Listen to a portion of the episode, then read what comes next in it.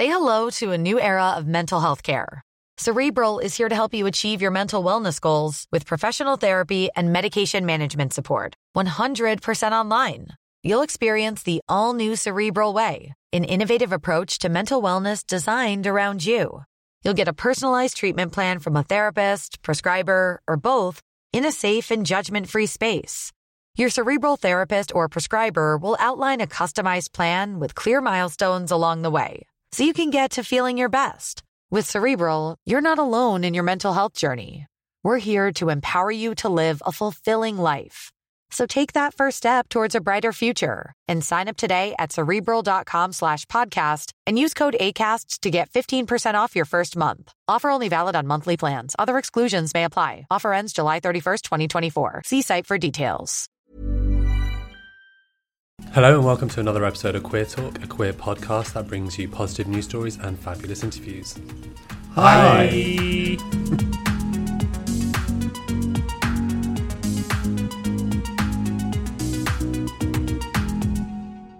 Today, we are joined by Matthew Hodson. Matthew is a true icon in our community, spreading positivity every single day online as a HIV positive man.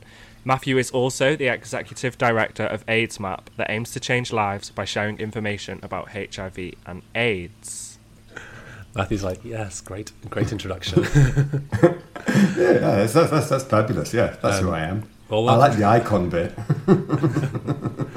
Spencer likes to um, throw compliments where he can. Absolutely. So, welcome to Queer Talk. It's great to have you here. It's also LGBT History Month, and we're excited to travel back in time with you. Yeah, that's what's happened recently. Is I watch TV shows and suddenly they're time traveling to times that I remember, and I'm thinking that never used to happen. It's like that means I'm really proper old now, doesn't it? The, it, Do- it must be quite weird to see stuff happening in the 80s, 90s, and being like, oh, I, I actually lived through that. Well, I mean, particularly right now because it's the Sinners on TV, and and the central character in that is five years older than me, so it is slightly at a remove. But I, I recognise those people, I recognise those venues, I recognise that life and the and the way that HIV gradually creeps into their lives. It feels very very real, very true to me. Sure. I did see that you posted a photo of Ollie Alexander and then also yourself when you were younger, and like, the similarities just between the visual similarities between the two of you is um, remarkable. Well, as I say, uh, the Ollie Alexander character is older than me, but I mean, yes, it was it was that kind of that that that, that flash of, um, of of recollection as I was watching it. I mean, and also like the Ollie Alexander character, um, I went to drama college, um, you know, so that was also a part of my life. There had in uh, episode two. Um, there's this bit where they get their equity cards, and I remember that happening for me as well, and the great excitement about that. So I mean, it's more than just the HIV; it's also about kind of coming out and coming to terms with being gay, and the friendship, families that you build within our communities, and so that is all very familiar. Before we go into this in more detail, for our listeners, could you paint uh, a brief picture? I'm sure there's loads of complexities to, as to what life was like in the 80s, and I'm sure we could talk for hours. But um, what was life like growing up as Matthew Hodson? What's your background? Well, so I was born in 1967. So I was born in the same year that homosexuality was partially decriminalised. I, I was born in London, um, so I was born kind of you know in the epicenter of, of, of gay life as it was back then. Uh, not that that was something that I was particularly aware of. As I was a teenager, I was it was before AIDS. You know, so I remember the time before AIDS, and when I was 15, I was dating a girl because yes, I did used to date girls, and she told me that she was bisexual, and and I said, oh yeah, yeah, me too, because being bisexual was seen as cool Yeah. then, and um, and I thought, I, I think I knew that really, probably if I could have found the words, and if I could have been truly honest, I would have known that I was gay but I it was a different time. There were no gay role models back then. So, but bisexuality that kind of seemed like a kind of a, a, a nice place to be. And there was David Bowie, and I was really into David Bowie. So, kind of you know, being like David Bowie was as good a thing as I could imagine. Hmm. And she said, "Well, have you done anything about it?" And I was like, "No, but I will." And so that kind of that actually spurred me on, and so I I went to Heaven. I thought. I'm going to go to I'm going to go to a nightclub and I'm going to have some of that gay sex which everyone's talking about. so I went to Heaven and I was you know, so ridiculously naive because I just didn't understand the terminology. I'd bought a copy of Time Out to see where to go, and they said Heaven and they said it was cruisy, which I just assumed meant that it was men dressed as sailors. of course. Um, and, it was full of clones, and I thought that would be people who looked like David Bowie because I thought that's what a clone was. And then you get there, and there's all these men with their moustaches and their check shirts, and they're all really macho. And I, I wasn't expecting that. I was expecting it to be kind of full of sort of, kind of John Inman types, you know, kind of sort of you know fey, effeminate, uh, kind of gay men. And instead, it was just the testosterone was just overpowering as you walked in, and it was like really exciting. And I was like, oh my god, what's, what's all this about? Anyway, so I met a guy there. Bear in mind, I was 15.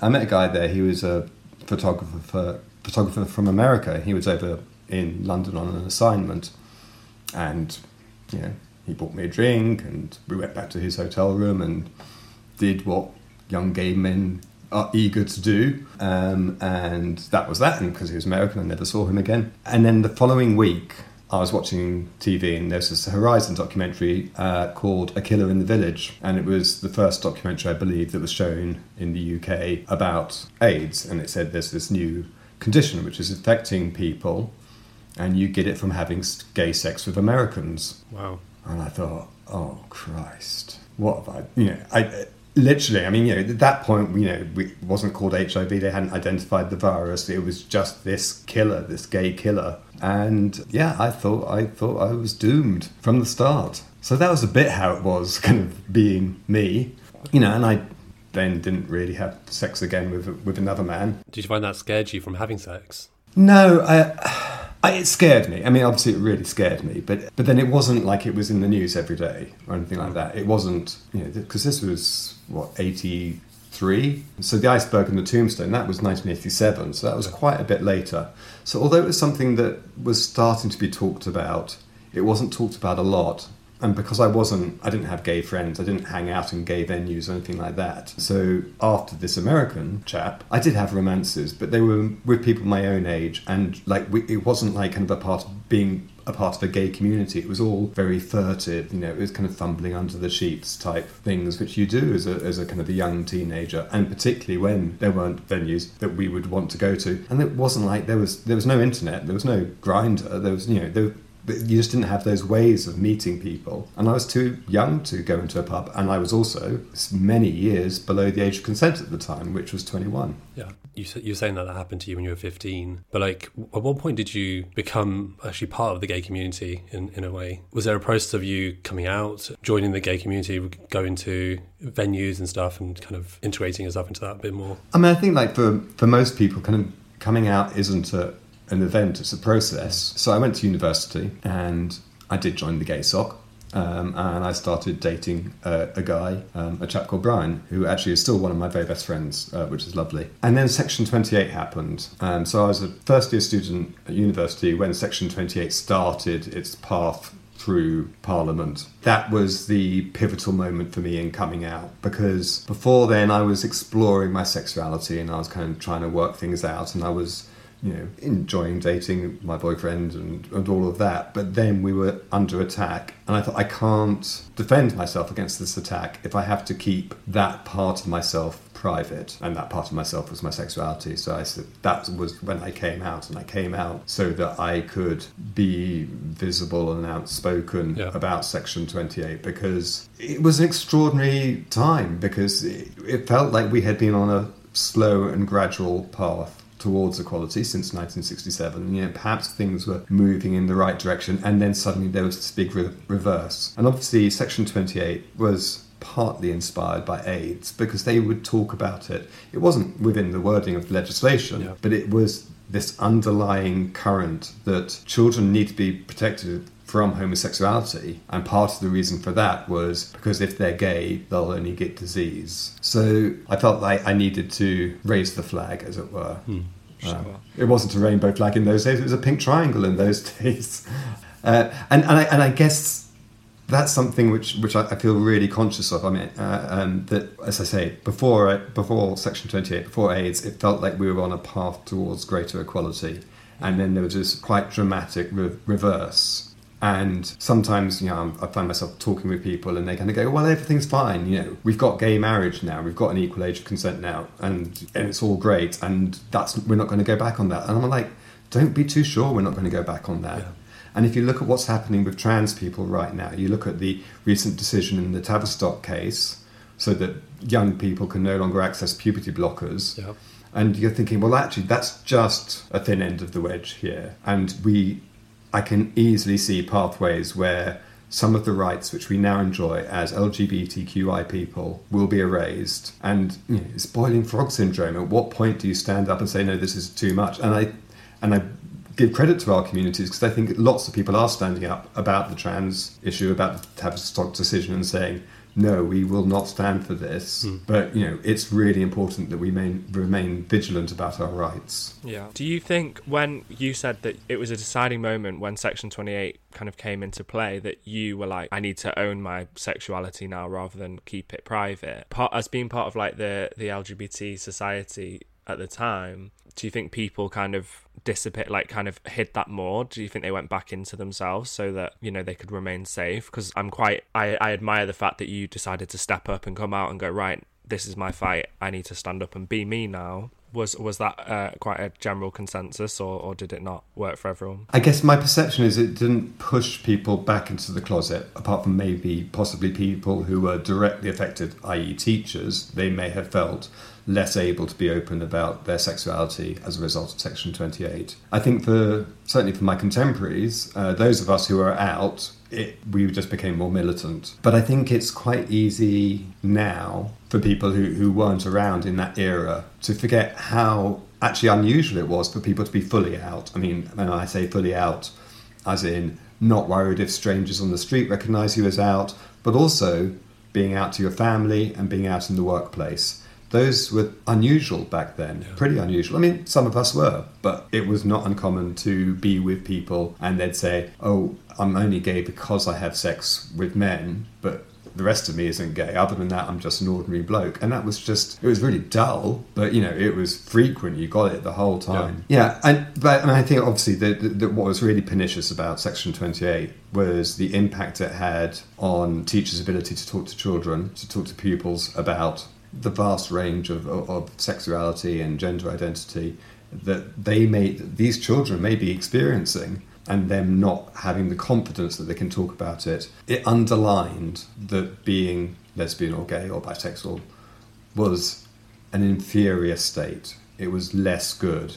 Yeah i mean how savage was that? How cruel was that to do that to to children, to people who are struggling, to people who are self harming and even committing suicide, that a government should introduce a piece of legislation which wasn't about supporting people, but was about deliberately telling people that they were wrong and sick and disordered. Yeah. I mean, I think a a lot of people in my generation, you know, they, they, they say kind of, oh, I would never vote Tory because of Section 28. And I think that's a little bit unfair because obviously that was a long time ago. But I do understand that visceral reaction because it was something that was so cruel. Mm. Yeah, nowadays there are a lot more reasons to not vote Tory. but I'm sure Section 28, because of, of course it was repealed, but I'm sure it still left like a, a mark on the education system and how teachers, even though Section 28 is no longer in, in power, like the effect of that on teaching now. It's left a mark on all of those kids who were in school during the Yeah. years that Section 28 was in force, who weren't able to access that level of education and that level of support that they should have been entitled to. And think of all the queer literature we could have had in those years. That doesn't exist. Well, people were still writing the queer literature, it just maybe wasn't being taught in schools. Yeah.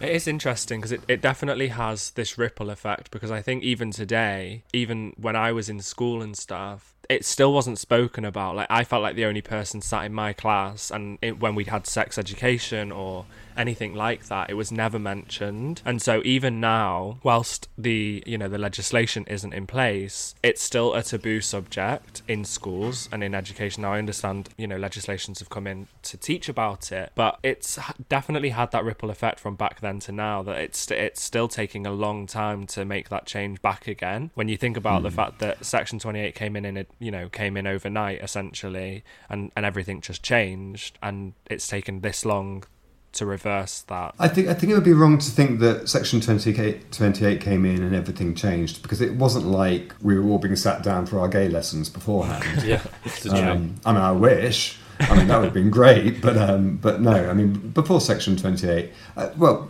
when I was at school in, in for English A level, we you know we studied the poems of Wilfred Owen, and and our teacher did talk about the homoeroticism within those poems. You know, so so we've touched upon sexuality and, and issues around sexuality and, and, and famous people in our history who were gay or in Wilfred Owen's case well I mean I think we now read him as gay but uh, certainly I remember being taught at school I, have, I haven't studied it further you know that, that he perhaps had never actually acted on those desires but it's there embedded within the poetry Yeah. you know, we, we, we did a bit of Oscar Wilde as well. So I mean, you know, th- those kind of those figures from our history were talked about. But then again, you know, it wasn't like when we talked about Florence Nightingale, they said that she was a great lesbian. That was never discussed. So it was, and you know, the whole thing about you know, kind of school, you know, primary school children being given gay books. I mean, that just didn't happen. There were resources available if a child came from a single gender family, but that was it, and that was what kind of prompted it. But there were there was just a lot of homophobia around, and I mean that what's really sickening. It was a, it was a vote winner,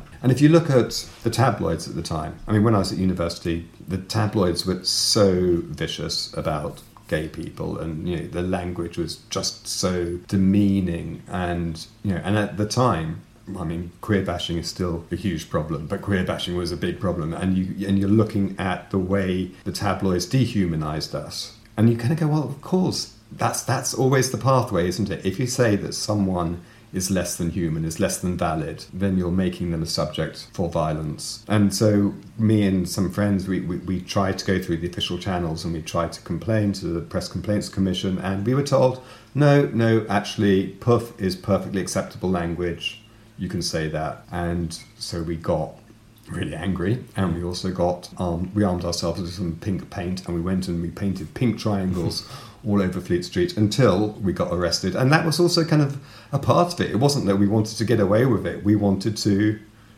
get as much attention as possible because it felt like that level of homophobia was killing our friends. Yeah. I imagine it was more extreme than it is now. And I can't imagine because I think it's it's bad enough now to see people receiving hate. I think the outlets have changed as well because obviously online behind a screen it's much easier to throw hate at someone than it than it is to, to attack someone in the street these days. As we see a lot more people coming out and a lot more people um, embracing their sexuality, you also see the opposite side of that, and you see a lot more people who are angry about it, right? So I think, uh, like I say, the outlets have changed. For for you, Matthew, do you see things? Do you see patterns repeating throughout? Like you know, a few years later, or you know, however however long after something's happened, do you see things repeated and go like, oh God, not this again? I don't see things coming back exactly the way that they were before. So I mean, it's kind of quite interesting because you know, in some ways, I think the homophobia was much worse back when I was a kid. Certainly, the social social acceptability of homophobia, Yeah. you know, it's just like across all sections of society, it was deeply rooted, and there was you know there, there was be allies across all sections of society. It wasn't you know it wasn't about class, it wasn't about ethnicity, it wasn't about region. It was just, but it was pervasive. So I mean that was you know, that was what I was born into. That's what felt normal to me. I look at what's happening now, and and I think it's particularly with social media and this thing now that everyone can have a platform, but those platforms do uh, give greater volume to more extreme views. And so we're seeing this real polarization in society. And the opportunities for hatred and bullying are kind of greater now. I mean, everyone has access to platform from which which they can use to bully people. And we've seen, well, the, you know, the greatest illustration of that is that a bully rose to the rank of president of the United States, Yeah. and that's pretty terrifying. Yeah. And you know, there's that there's shortly going to be a new news service uh, coming to the UK, which is going to be kind of quite like Fox News. And it's going to have some of those familiar faces, some of whom have been booted off Twitter, um, some of whom are still on Twitter, and they're going to be given a much longer leash to which they can they, they can use. And I think we I think we're going to see real debates about some of the LGBT rights that we currently enjoy. I think it's, it's going to start off as a debate and it's going to start off on an extreme, and then, you know, probably you, me, all of us will get invited onto shows and say, you know,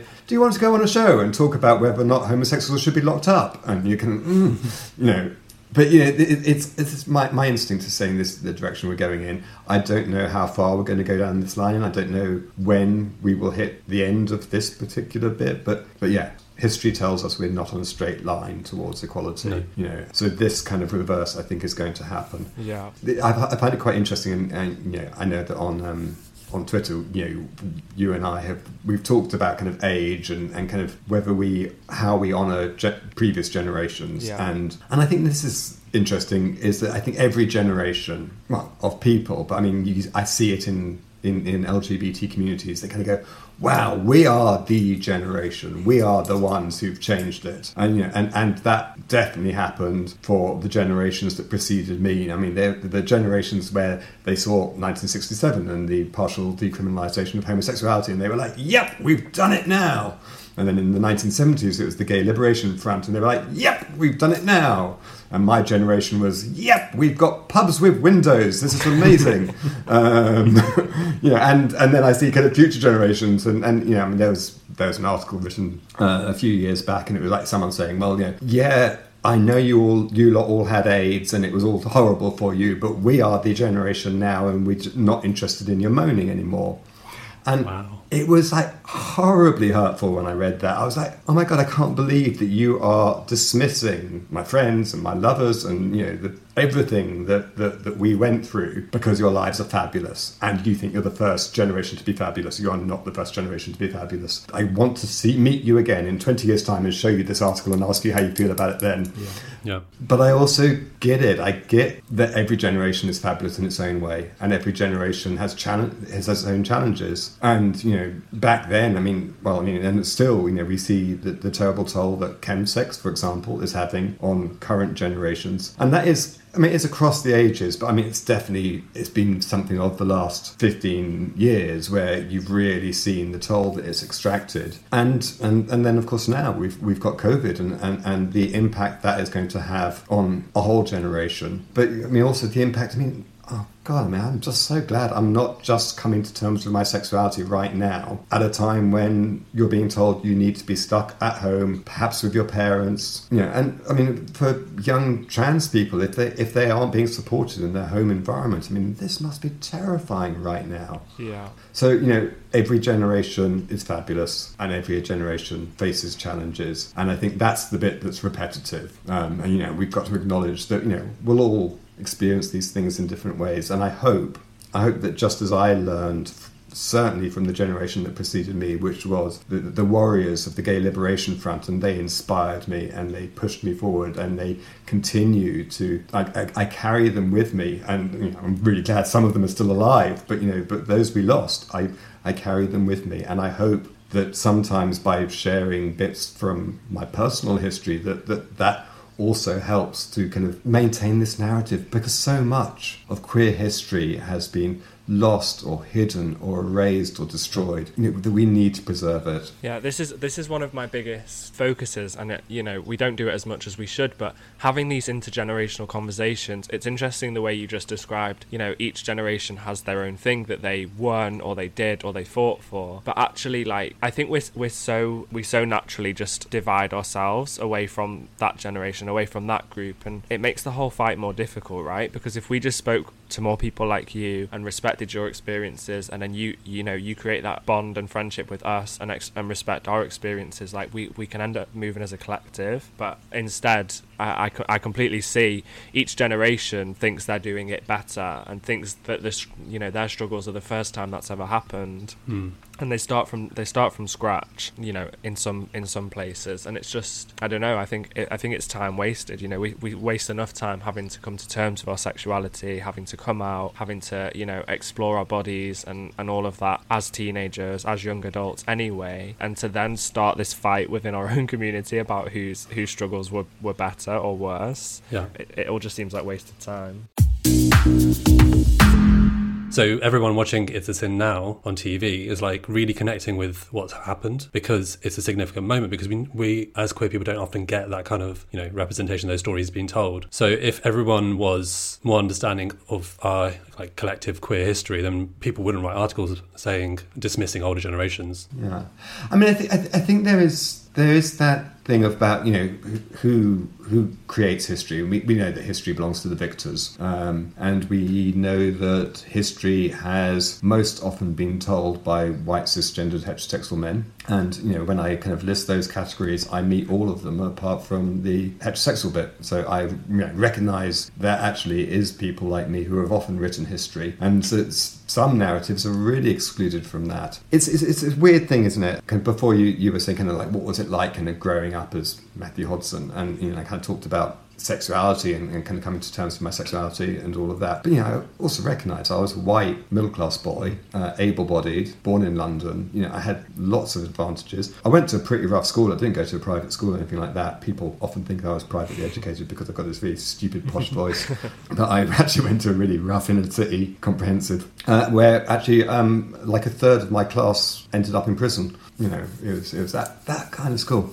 Um, and I was horribly bullied because I was like had this stupid voice. But now, now because I'm you know chief executive Aidsmap and and all of those things that come with that, and I have certain kind of responsibilities. For me, I'm amazed to find myself sitting at that table I'm like, oh God, what am I doing here? Because I spent so many years, like when I was working for Gay Men Fighting AIDS, just saying, please just pay some attention to gay men, just pay some attention to gay men. And it, it felt like that those calls were falling on deaf ears. You know, they were like, you know, there's only one way to do uh, safer sex information, and it was this very heteronormative mm. thing, which kind of looked down on gay sex, which kind of took any of the pleasure um, motivations out of kind of that public health, and which was why it was kind of failing. And I fought for ages to be heard, and then when I realised that actually now I was being listened to, I was like, oh well, how did, how did that happen? That's amazing, and it was great. And then of course, as soon as it happened, it felt like people were saying, oh, it's just another privileged white man sitting at the table, and I'm like, good point, really good point. And what I hope I do, and I'm sure I do it really badly. I'm sure, you know, I'm sure I fail in lots of ways. But I've just tried to make the table a bit bigger because I think that's what it's got to be about. You know, and, and I recognise because I work for Aidsmap, having come out of working for Gay Men Fighting AIDS. So I went from working somewhere where we were, you know, by by our title alone, we were only interested in gay men, and now I'm actually I'm working with communities internationally, and you know, internationally, the face of someone living with HIV isn't of a white man. It's it's you know the group which is most affected by HIV in the world is the black woman, and it's thinking about how you create spaces to ensure that we we talk about this in a, in, in a way which is right, and you can only talk about talk about such matters when the right people are talking about it. So I try and take some of what I got out of feeling excluded as a gay man, and I try to make sure that I don't exclude others. And I'm sure I get it wrong. I'm sure I get it wrong the whole time, but I really try. Honestly, I do try. Well, from what we see, you, you do a good job. Oh, thank you. you do have a voice now, and people listen to you. Did you think, say, back in the 90s, that you would be what you're doing right now, being like a HIV activist? Well, I mean, I, I think activism was always something that I did I mean, I was, you know, as, as a child, I was like kind of heavily involved in the campaign for nuclear disarmament, and um, I also kind of did a bit of activism around uh, anti-apartheid for, for South Africa. Section 28, obviously, I got kind of quite heavily involved in that, and then and then went to the first. Uh, I, was, I, was, at the meeting which set, which then became OutRage. Um, so it was a meeting at the London Lesbian Gay Centre where we were like, what are we going to do because we just you know, we haven't got equality, and and I and I do think there was a very powerful pincer movement between the activists of OutRage and the much more policy oriented professionalism of Stonewall. And I think the two worked in conjunction to, to force change. And I think that was very powerful. So you've been busy. Being an activist wasn't what I did, though. I mean, what I did, you know, I worked for a living. And I was actually an actor for some of that time. I was fairly unsuccessful as an actor, but you know, I mean, I had several years where that was actually was what was paying my bills. And then it did change when I got diagnosed with HIV because, as I say, I was fairly unsuccessful. I was doing lots of pub theatre. I did a little bit of West End, you know, kind of very small roles in kind of movies and, and, and things like that. And I think for all actors, you know, who are not hugely successful, you know, you're, you're constantly saying, you know, how much more do I invest in this? And then when I got my HIV diagnosis, which we have to acknowledge was in the treatment era, I, you know, which is very yeah. different. It's a very different thing. So I knew that there was treatment available, but I didn't know how long I would live. And I say this quite often. I, I was diagnosed at 30, and I thought if I can just make it to 50, that would be amazing. And that was kind of where I set the limit of my expectation. Is I thought I've got maybe twenty years. Did anyone tell you that, or was that just something you've you, kind of expect for yourself? Well, it's, it's interesting because recently, like, kind of, I, I said something like that, and someone said, "Oh no, you should have known back then." Blah blah blah, uh, uh, and and I was like, "Well, was I not listening, or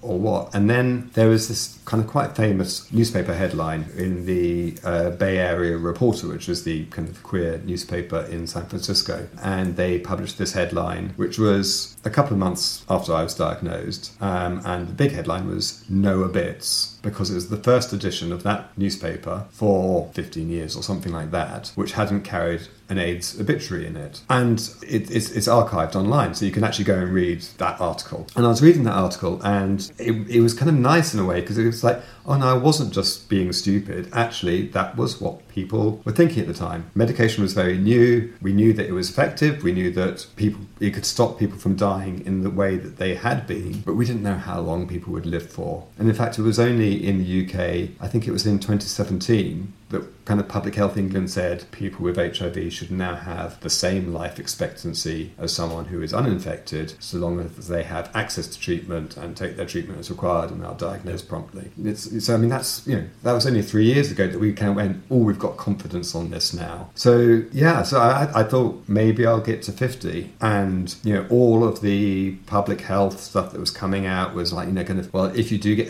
HIV, you know we can treat it now, but the the treatment's very toxic and of course you saw people with you know kind of quite severe side effects physically manifested. And so i just thought this is going to kill you know it's going to take a heavy toll on me. And at the time, I was like, I, I don't know if I can deal with all of that at the same time as dealing with all the financial insecurity that comes from being an actor. So I kind of said, right, that's it, I'm not going to act anymore. And I got myself, initially, I got myself an admin job at the Museum of London. And then, of course, the me bit of my personality came out again.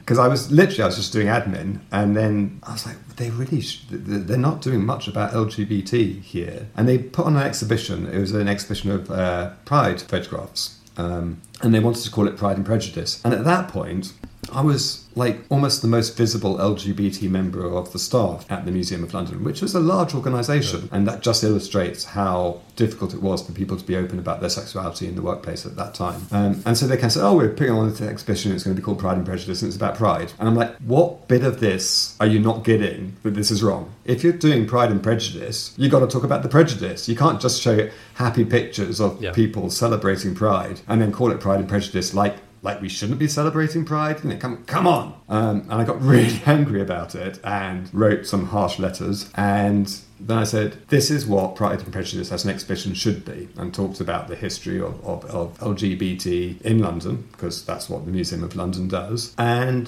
they said, okay then, and so I got to curate an exhibition at the Museum of London. Uh, we put it on, and that was the first ever, as far as I'm aware, it's the first ever exhibition about LGBT lives that had been put on in any major museum in the UK. There'd been art exhibitions and things like that, but there'd hmm. never been anything about our lives how we actually lived, what we actually did, what laws we were subject to, how we met, how we communicated, how we loved each other. Yeah, so Pride and Prejudice, 1999 at the Museum of London. You're a museum curator as well. Yeah, I'm, I'm like an onion, you know, you just peel off one layer and there's another layer underneath. Every, everyone we speak to at the moment is just has just got all that all these layers and everyone everyone keeps describing themselves as an onion and it's it's just it's it's a, it's the best. I'm like a pomegranate.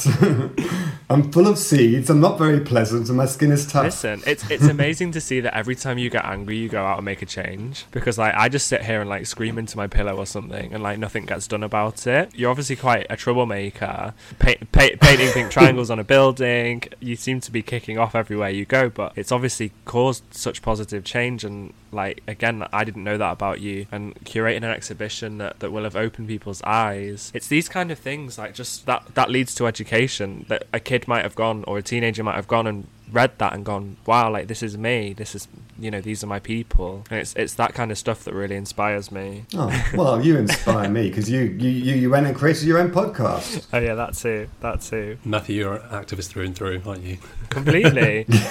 Came, came out the womb going right what what what should we kick off about first? right what is sorting who's being oppressed Okay, let's let's bring it back to today. So obviously, there's been lots of ups and downs. It's been a roller coaster. You've been angry a lot of times, which is completely fine. It works. The biggest thing for me now is to see that you your posts are motivational every single day when you're you're working out or um, you're posting photos saying like I'm HIV positive and this is me and I'm you know living a happy, healthy life. How does it feel for you to see just queer people being promoted on social media? I, I understand representation isn't all the way there yet, and there's a you know there's always a long way still to go. But how does it feel for you to see queer people being queer all over everywhere? Exhibitions, the internet, social media. Oh, I love it. I, it. It just makes me. I mean, I'm still, you know, I'm the old, stupid, sentimental person, and when I see, you know, two men walking down the road hand in hand, it just fills me with joy. Unless I'm trying to jog past at the time, in which case I get really annoyed because you know we're all meant to be keeping two meters distance. But no, I mean, it's just it's it's wonderful to see how far we've come. It doesn't mean to say that I'm going to agree with every single queer person in the world, um, and not every queer person in the world is going to agree with me. We're going to have differences, and that is also fine. But I, I, I, love it that we're telling our stories now and we're taking control of the narrative, and I think that's so important. And um, you know, because I still do some acting work and you know kind of you know working with people like Patrick Cash you know who has such a, a brilliant kind of poet, poetic voice and the way he has documented queer life. I mean it's been a real joy to be a part of that process and you know I mean other people kind of were in that circle people like Rich Watkins who did his kind of like Disney parody Happy Happy Ever After but you know, it, and I kind of went to watch that and was thinking, oh, it's just going to be silly, and it is really silly. But then it has this at its heart, this kind of seizing mm. the narrative moment for queer people. First time I saw it, I've seen it many times now, but the first time I saw it, it was just like I hadn't expected to be quite so moved by it. It just moves me so much to see our lives reflected in a way which they never were when I was growing up. I'm so happy about that. Can we expect a Matthew Hodson play? Anytime soon? Like just just a biopic. above the stag, maybe. Um, oh well, uh, no. I, well, there was one thing I, I, I would love to do because I because I've done several monologues for Pat, and I was like, I would love to put them together because I've, I've played for Pat. I played like this kind of kind of GLF Gay Liberation Front activist. Um, and I played that when I was like I was a mere stripling of a thing at 46 when I played it, but the character was 64 years old, and I was I was a little bit hurt when I got cast um, but, um, but but it was such a great role that it was just like, oh, it's fine, it's fine. And and I, I played this uh, uh, Daniel in the chemsex monologues, who's this like really. He's like kind of was sweet and he was camp and he really helped me. he really helped me embrace my inner camp person because I think before that I felt a little bit kind of worried, you know, oh, need to be macho. In your own straight jacket. Yeah, uh, and and then it was just like kind of oh, it's so nice just letting all of that go and playing this person. And I think I don't think he's ever fully left me, to be honest. Um, and then there was this other character I played for Pat, um, which wasn't a monologue. It was in a play called The Clinic, where I was this kind of closeted Tory banker, hypocrite, chemsex Mm. user and you know i mean he was he had no soul. He was just hateful. And of course because i played him i kind of I understood why he was and i kind of quite liked him in the end. But i mean he was he did despicable things. And i thought oh that would be a great show to do. Like those three contrasting characters three different aspects of gay life. So i would love to do something like that. I wouldn't want to do anything about my own life because I've lived that one. That's what I'm. That's what I'd tune into. well, like, to be honest, I, w- I would watch anything that you act in. I've not actually seen you act. Oh well, lots of people would say the same even after they have done. Um, Maybe you could make a play about my life. It would be about ten minutes long, at most. But but we we could we'd love to see it. It is interesting, isn't it? Uh, uh I mean, you, you talked about kind of like on social media how I share kind of stuff with me working out and all of that. Um, yeah, we're here for it. And totally. oh, thank you. Uh, and I'm I'm here for all your topless shots too. I, I, I, do think about it. I mean, I think about it quite a lot because there's this kind of weird thing of like kind of going, well, how much is this kind of like pretty privilege at mm. play? You know, it's like, you know, because obviously you, I tick some of the boxes which are considered to be attractive within gay culture, as in I've got biceps like mangoes and and and all of that. It's true. But on the other hand, I'm also in my mid 50s now and I'm living with HIV. And those are things which are kind of have been, you know, said by many, oh, you're outside, you're beyond the pale of attractiveness if you're either of those things. And, and, and I've seen, I've seen, you know, I know that you have had that kind of racial stereotyping and you know, that, all, all of that around Yeah. well your skin color and and I see what you do and I think it's just so empowering and I think of all the kids who are looking at those images and you being proud and defiant in your sexuality um, and I think that's going to make a difference. And and I just so I mean I, I actually love all that kind of body positivity and for me it's it's you know if, if someone posts a picture of themselves often with trans people as well I think that visibility is so powerful. And but I also see sometimes the the vulnerability of the person who's posting that picture. They want to say am I acceptable? Am I valid and I want to say, oh God, you're more than just valid. You're beautiful. You're just so beautiful. Because I think someone owning themselves and owning their sexuality and owning their, their gender identity, I do genuinely find it beautiful. Yeah. Um, I was going to say, in previous episodes, we've talked about representation in TV media, social media, and also how not all representation is good. And we really need like positive, good representation. I think you are one of those people who does that on Twitter on a regular, daily basis. so when you're posting photos of you working out, being healthy, uh, you equals you, you know, get rid of stigma, you say that message like pretty much every day, and that's great. And people seeing that will really resonate, and it could change lives. Because imagine for someone who's newly diagnosed, like it's it's a hard place to be, even going through medication and you know living with HIV. There's always ups and downs, and to see someone really owning it and being like, okay, look, you can be really healthy. You can be 72 or something that you are, and be really healthy. Uh, really, Wow. um, and looking great and having biceps like mangoes, like that's going to change someone's lives. Sorry, that, that became a read, but like the, the, the sentiment is there. Um, you are. It was going so well. it was going so, so well. But it's, it's important to have It, that. it- it is interesting. It's I get really interested to see how I get feedback, you know, on, on, on Twitter from people. One of the things which I find really fascinating is because I, I sort of feel like, oh well, you know, I'm a white cisgender gay man, middle aged, middle class, blah blah blah, in London, and I kind of expect it to be white middle class cisgendered gay men, probably in the UK, to respond.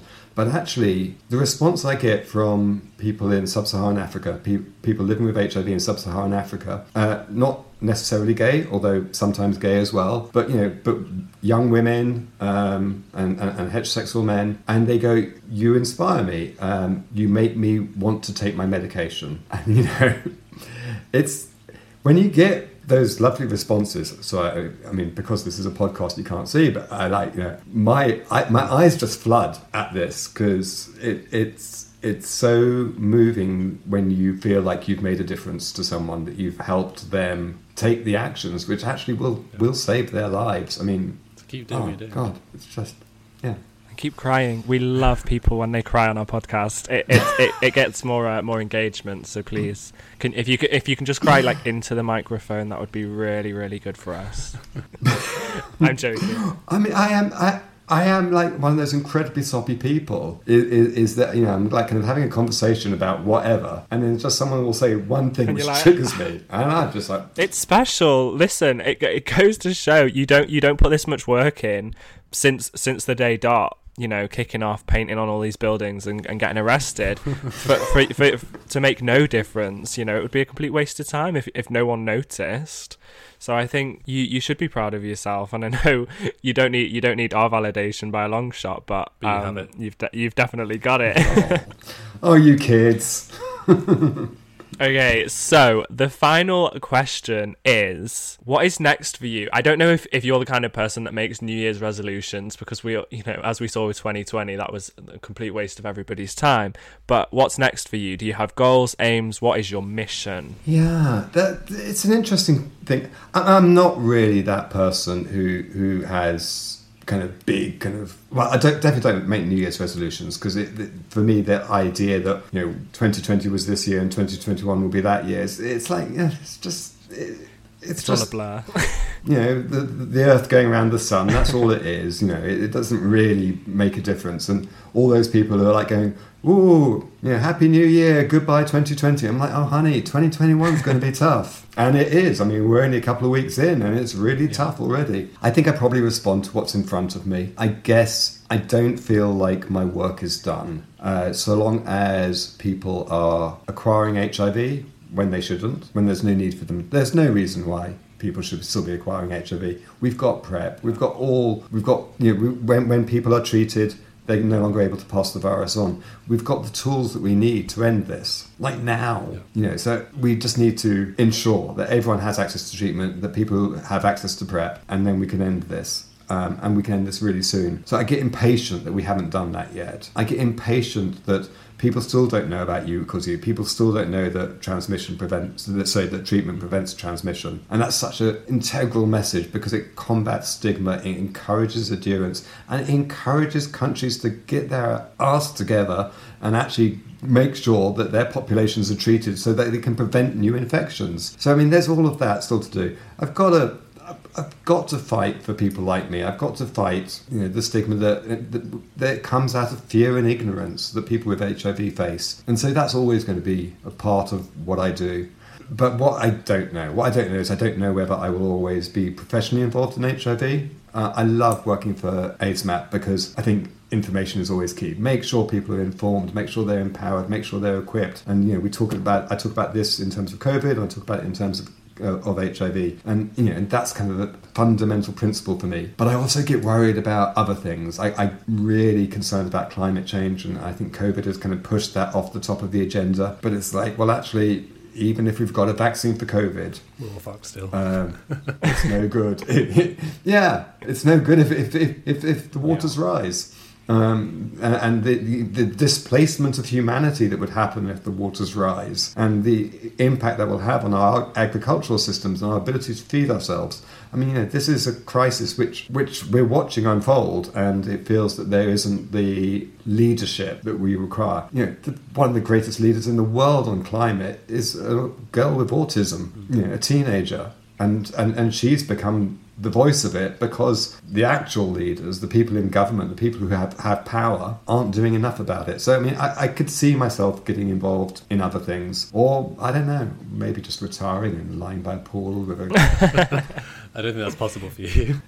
I feel that there's still there's still work to do. There's still work to do. I think that's a very very good place to end.